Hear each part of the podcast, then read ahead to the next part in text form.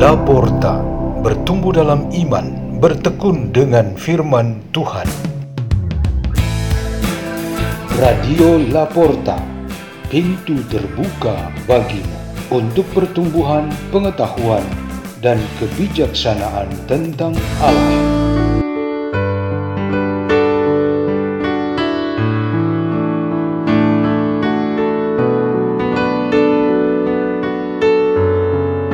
Bacaan dan Renungan Sabda Tuhan Hari Selasa Pekan Biasa keempat 1 Februari 2022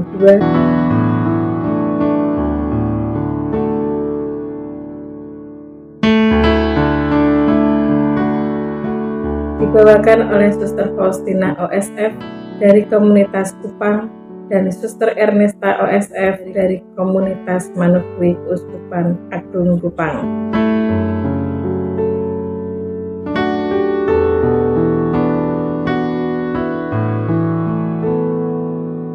Bacaan dari kitab kedua Samuel Waktu melarikan diri, Absalom bertemu dengan anak buah Daud. Saat itu Absalom sedang memacu bagalnya. Ketika bagal itu lewat, di bawah jalinan dahan-dahan pohon terbantin yang besar, tersangkutlah kepala Absalom pada pohon terbantin itu, sehingga ia tergantung antara langit dan bumi. Sedang bagal yang ditungganginya berlari terus. Seseorang melihatnya, lalu memberitahu Yoab, katanya, Aku melihat Absalom tergantung pada pohon terbantin. Lalu Yoab mengambil tiga lembing dalam tangannya dan ditikamkannya ke dada Absalom. Waktu itu Daud sedang duduk di antara kedua pintu gerbang Sementara penjaga naik ke sotoh pintu gerbang itu di atas tembok. Ketika ia melayangkan pandangnya, dilihatnya lah orang datang berlari seorang diri saja. Berserulah penjaga memberitahu raja. Lalu raja berkata kepada Ahimaas, "Pergilah ke samping, berdirilah di situ." Ahimaas pergi ke samping dan berdiri di situ. Kemudian tibalah orang Ethiopia itu. Kata orang Ethiopia itu, Tuanku Raja mendapat kabar yang baik, sebab Tuhan telah memberi keadilan kepadamu pada hari ini. Tuhan melepaskan tuanku dari tangan semua orang yang bangkit menentang tuanku. Tetapi bertanyalah Raja Daud kepada orang Ethiopia itu, Selamatkah Absalom orang muda itu? Jawab orang Ethiopia itu, Biarlah seperti orang muda itu musuh tuanku raja dan semua orang yang bangkit menentang tuanku untuk berbuat jahat. Maka terkejutlah raja. Dengan sedih, ia naik ke anjung pintu gerbang lalu menangis. Dan beginilah perkataannya sambil berjalan. Anakku Absalom, anakku, ah anakku Absalom, sekiranya aku boleh mati menggantikan engkau. Absalom, Absalom, anakku. Lalu diberitahukan oranglah kepada Yoab, ketahuilah, raja menangis dan berkabung karena Absalom pada hari itulah kemenangan menjadi perkabungan bagi seluruh tentara. Sebab pada hari itu tentara mendengar orang berkata, Raja bersusah hati karena anaknya. Maka pada hari itu tentara Israel masuk kota dengan diam-diam seperti tentara yang kena malu karena melarikan diri dari pertempuran. Demikianlah sabda Tuhan.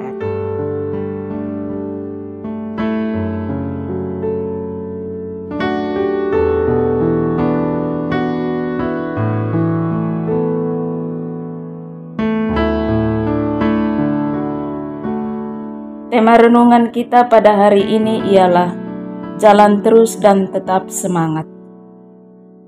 Ungkapan dalam bahasa Inggris yang mirip dengan tema ini ialah The Game Must Go On. Kita menyadari bahwa setan-setan tidak berhenti atau tidak lelah menggodai kita. Demikian juga kita paham bahwa kesulitan dan penderitaan akan selalu kita alami.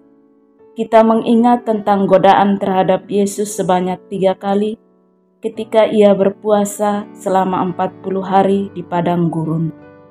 Diceritakan bahwa ketika Yesus mengusir si penggoda itu dengan seruan, Enyahlah engkau, setan. Penjahat itu memang pergi, namun ia tetap menunggu kesempatan lain yang tepat agar ia dapat menjalankan tugasnya menggodai dan memperdayai Yesus. Hari ini bacaan-bacaan kita sepertinya memberikan kesan bahwa setan-setan sedang istirahat sejenak. Dengan begitu Yesus mempunyai kesempatan yang leluasa untuk menyembuhkan orang-orang sakit.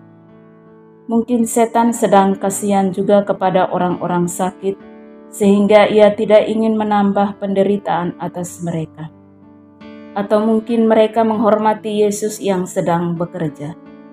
Daud yang sedang dilawan oleh orang-orang dekatnya juga terbebas dari ancaman itu. Anaknya Absalom yang mengancamnya telah meninggal dunia. Di istananya itu Daud sedih dan menangisi anaknya.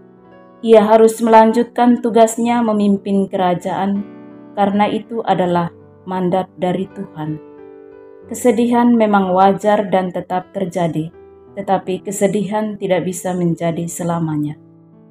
Kita harus berjalan terus dan tetap bersemangat. Tugas utama, mandat, perutusan, dan tanggung jawab harus tetap kita jalankan. Meski godaan, tantangan, gangguan, kesulitan, bahkan ancaman apa pun menghadang, kita jalan terus saja, semangat saja. Tuhan tahu kita sedang berjuang dan diancam sekalipun tapi Ia mengizinkan kita jalan terus, dan Ia akan turun tangan membantu pada saat kita sudah tidak mampu lagi. Hal ini paling kurang mencegah dua kebiasaan buruk yang sering kita lakukan. Pertama, ketika sudah berhasil melewati sebuah ujian atau kesulitan, kita menjadi santai, kurang waspada, dan menjadi kendor semangatnya. Ini justru menjadi kesempatan baik bagi setan untuk mendekat dan melakukan tugasnya.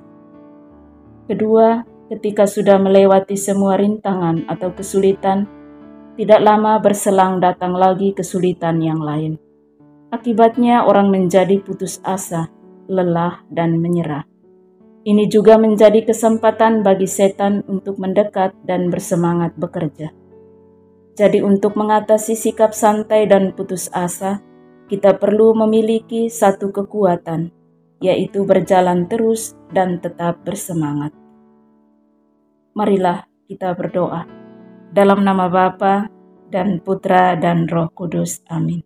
Ya Tuhan Yesus Kristus, kuatkanlah iman kami, supaya kami dapat mengalahkan sikap santai dan putus asa di dalam diri kami kemuliaan kepada Bapa dan Putra dan Roh Kudus, seperti pada permulaan, sekarang, selalu, dan sepanjang segala abad. Amin.